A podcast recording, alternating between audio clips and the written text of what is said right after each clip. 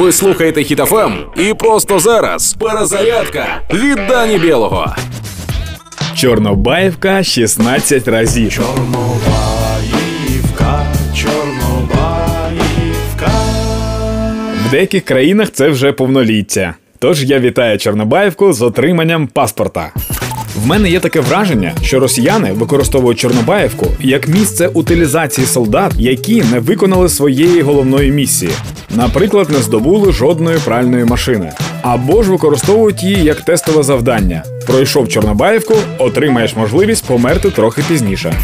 Можливо, був віддан наказ. В Чорнобаївці должно бути як можна більше наших солдат, але не уточнювали, що живих. Не знаю, версій багато. Та якщо мене зараз чує хтось з наших воїнів, хто зараз біля Чорнобаївки, то я запрошую вас в ефір на Хіт ФМ одразу після перемоги, бо дуже хочеться поспілкуватися і дізнатися загадку того місця. Україна впевнено стоїть більш ніж 50 діб. Незважаючи на руйнування та біль, які принесли з собою орки, українці дають гідну відсіч ворогові. Кожен українець може бути корисним і може допомагати фінансово, інформаційно, морально. Головне завжди зберігайте холодний розсуд та перевіряйте інфу. Боремося! Слава Україні! Проект Перезарядка на Хітофем від Дані Білого.